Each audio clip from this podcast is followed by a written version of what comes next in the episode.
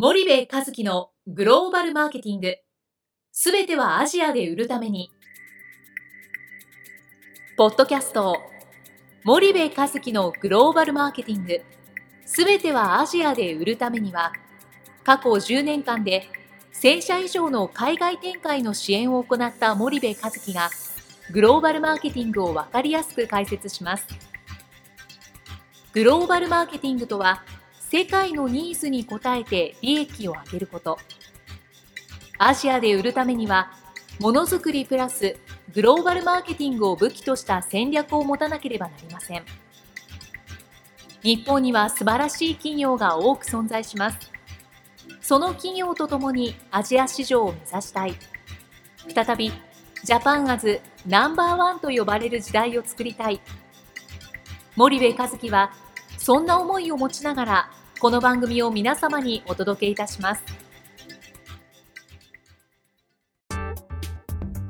皆さんこんにちは。弊社より配信中の動画番組のご案内です。弊社ではスパイダーチャンネルという無料動画番組を配信しております。この動画番組は日本企業の海外販売チャンネル構築のノウハウを無料でお届けする番組です。またグローバルビジネスに関するさまざまな情報もお伝えしています。毎週火曜日金曜日の週2回配信。iTunes 内ポッドキャストにてご覧いただけます。iTunes にて番組タイトル名スパイダーチャンネル。大文字で SPYDERCHANNEL と検索ください。自動で最新動画がお手元に届く購読手続きが行えます。ぜひご覧ください。こんにちは、ナビゲーターの東忠夫です。こんにちは、森部和樹です。じゃあ、森部さん、あの、まあ、大石先生を迎えての最後の回ですけども、はい、どうでしょうか？えー、先生、あの403回目、えー、最後の大井先生の登場の回ですが、えっと、今回もあの前回同様グローバルマーケティングゼロ先生の、えー、5月今年5月に出版した本についてお話をしたいんですが、えっと、よろしくお願いします。はい、よろしくお願いします。はいえっとまあ、あのこのグローバルマーケティングゼロの中でグローバルマーケティングの最重要課題として、えっと、複合化それからブランドチャンネルの三位一体の重要性をすごく取り上げられてると思うんですけど、で、また、あの、国内マーケティング 4P は、まあ、製品から始まるグローバルマーケティングでは 4P の中でもチャンネルが最も重要だっていうふうに、先生、これ本の中だけじゃなくて常におっしゃってる。そうですね。先生と知り合ってこの5年ぐらい、常になんか、このことを僕は聞き続けてる気がするんですよね。で、それにすごい agree で、えー、で、それをもっと、あの、リスナーの皆さんにも知ってほしいんで、ちょっとその辺のお話を今日はお願いできますでしょうか。はいえー、宗教団体のこう経文みたいなもんですが、まあ、繰り返し繰り返し、えー、言うしかないと、はい、えー、ただ今回のこの中でまずチャンネルの重要性というのは結局その最初に海外に行く時には国内で成功した製品を持ってきますから、はい、製品政策は最初ないんですよね、はい、でそうするとそれをどう売るかっていうことが問題になってくるとまず店に並べなきゃどうしようもないというところで、はい、チャンネルをどう作るかっていうのが重要になってくるんですね、でその後やはりその日本から持っていった製品ではなかなか売れないということで修正をしたり改変をしたり、うん、もう少し発達してくると現地向けの製品を独自に開発したり、うん、そういう形になるんです、でもそれをやった時点においてもですねやはりチャンネルをきちんと抑えておかなければ、その海外では勝てない、特に途上国の場合は先進国のように立派なチャンネルが構築されているわけではありませんので、はい。はい。はい自らやるかあるいはパートナーと組んでチャンネルを攻めるかというところが大事、まあ、TT と言われるトレディショナルトレードい。わゆる伝統的な、あ中小零細の小売りですね、ここの津々浦々までこの毛細血管のように、この製品を供給できる力、これが勝敗を分けると。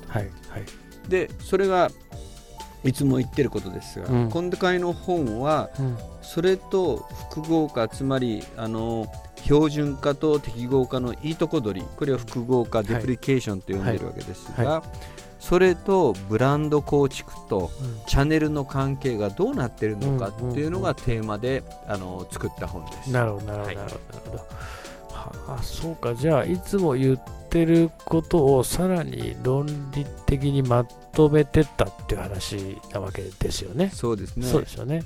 チャンネルの重要性っていうのは、まあ、一般に3つあると僕は説明してる。一般にというか私が説明してる、はい。はい、一つとは一つはチャンネルの先行性で、先ほど言ったようにまずチャンネルを作らなきゃ勝てないと、ね、これが一つ、二つ目は、チャンネルの販売促進性で実はチャンネルに物を置くことが一番のプロモーションだと、うん、あるいはそのお店に看板を立ててもらうとか、うん、ポップを貼るとか、うん、いうことがやっぱり日本企業出て行った時にあまりお金がないんで、お金のかかるテレビ広告とかですね、はい。はい、大きなその屋外広告、簡単にはできないとなれば、実はお店にそういうふうなチャンネルを抑えてやることが一番の反則になるわけですね。これが2つ目。で3つはチャンネルの、えー、模倣困難性で、うん、製品とかあの広告なんかすぐライバルに真似されるんですが、うんうんうん、チャンネルを抑えれば、うん、これそう簡単には真似されないんですね。ね特に途上国の場合にはあの有料なディストリビューターはその1アイテムっていうかカテゴリーは1クライアントというルールで動いていきますから。うんうんいいディストリビューターをきちんと抑えればそんなにね先進国みたいにたくさんのディストリビューターがあるわけではないので、うん、そこが一番の模倣困難性がある。でその3つをいつも言ってるんですが今回はそれに加えて、うん、チャンネルがブランドを作ると。いうことを強調したい、うん、なるほどね、えー、確かに先生それもうもうごもっともで大体 ASEAN でね各国、まあ、主要どころって呼べるね数十億から数百億前半ぐらいじゃないですか、ディストリビューターって。はい、で、ちょっとまあ10億弱ぐらいの売り上げのディストリビューター入れたとしても、多分ね、40ぐらいなんですよね。大体その4、50ぐらいの数で、まあ主要っていうところ。で、それ以外はもうなんか、あの配下しかやりませんみたいなね、あのセールス機能ないですと、うちはデリバリーだけですみたいなディストリビューターばっかりだと思うんで、多分40ぐらいだとすると、先生言うように、その模倣困難性なんだから、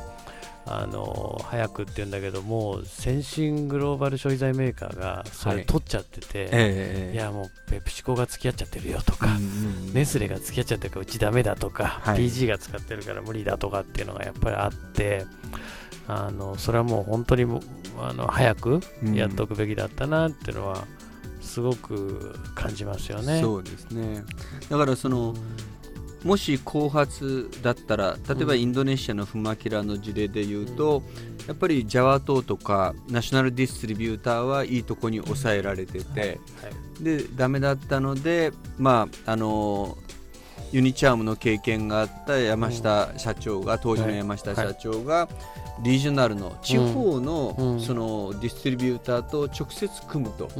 そしてその地方から攻めるということをやらざるを得なかった。かったでもやらざるを得なかったけど、そこをうまくやったがゆえにその地方でナンバーワン渦巻き蚊取り線香についてはナンバーワンになって、カリマン担当なんて80%のシェア、圧倒的なブランド力も。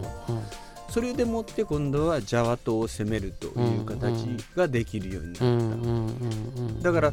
その時のやっぱりライバルの動向とか対その参入したタイミングによってやり方は違うと思うんですけどね、まああのー、先発で抑えるのが一番いいと思うんですよ。あのー、それは例えばベトナムにおけるエースコックが、まあそね、ねハオハオで2000年出したハオハオでそれをやったわけですけども。もしそうでなくて後発であれば後発のやり方でやっぱりチャンネルをどう開発するかと、うん、ここがやっぱりこのグローバルマーケティングのキーポイントになるんですね。そうですよね、えー、だから結局あの僕よく言うんですけどそのストアカバレッジ伸ばさないと、うん、店に置かれてないものを、はい、どうやって売り上げ上げるんだっていう話なんで結局店に並べる力っていうものがチャンネルであって、はい、でもう一つは並べたものが選ばれるための力、はい、それがプロモーションで、はい、その2つが多分同時にこの縦と横のあの軸で進まないとなかなかこう売り上げやシェアって上がっていかなくてこの一定期間の辛抱がすっごい重要なんですかね。そうですね。うん。だからダイキンの中国での例も分かるように今、まあ、ダイキンは世界ナンバーワンのエアコンメーカーになってますけどね、売上高では、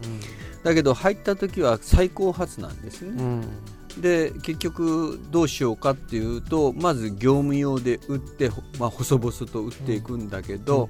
じゃあもう自前のチャンネルを作って、うん。そこでその、えーマルチエアコンというものを富裕層に売っていく、まあ、業務用ですからもともと技術は高いんで、むしろその競争の激しいレッドオーシャンの一般のルームエアコンではなくて、うんお金持ちの、えーマンションで使う一つの室外機であ多数の部屋を冷やすというこのマルチエアコンを、えープロショップという自前のそのお店を作ってやっていく、はい。このチャンネル作りがうん。実はこのブランドダイキンは今エアコンのベンツと中国で呼ばれるようになった、その最大のポイント、はいはい。そこが今回のこの本の中で、まあ、基本的にそういうことも一つの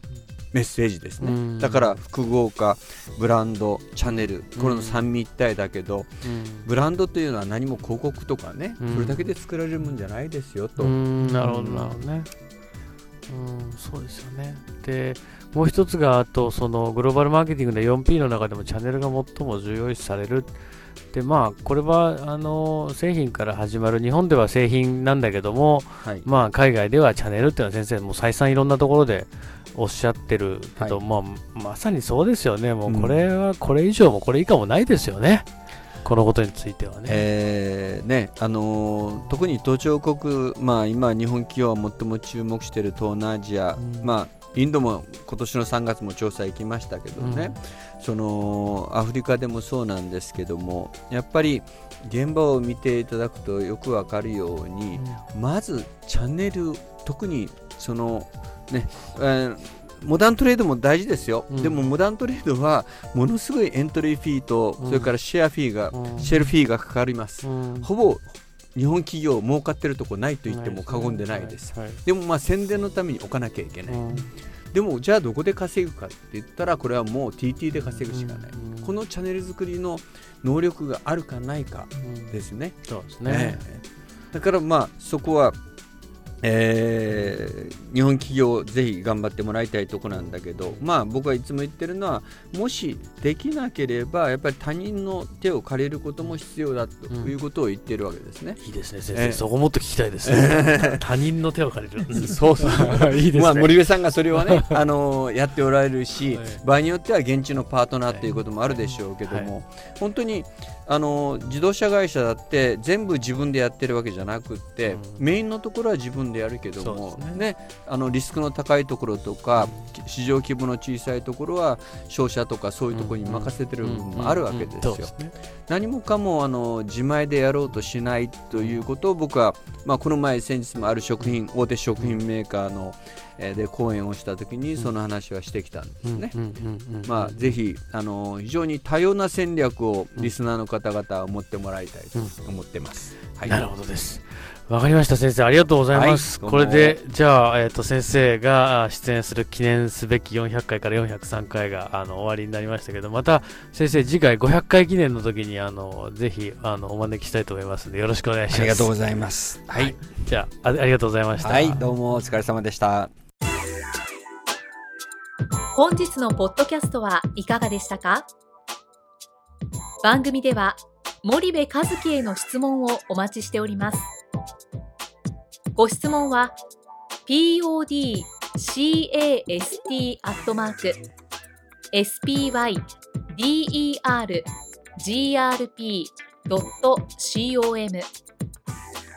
ポッドキャストアットマークスパイダー grp.com までお申し込みください。たくさんのご質問をお待ちしております。それではまた次回お目にかかりましょう。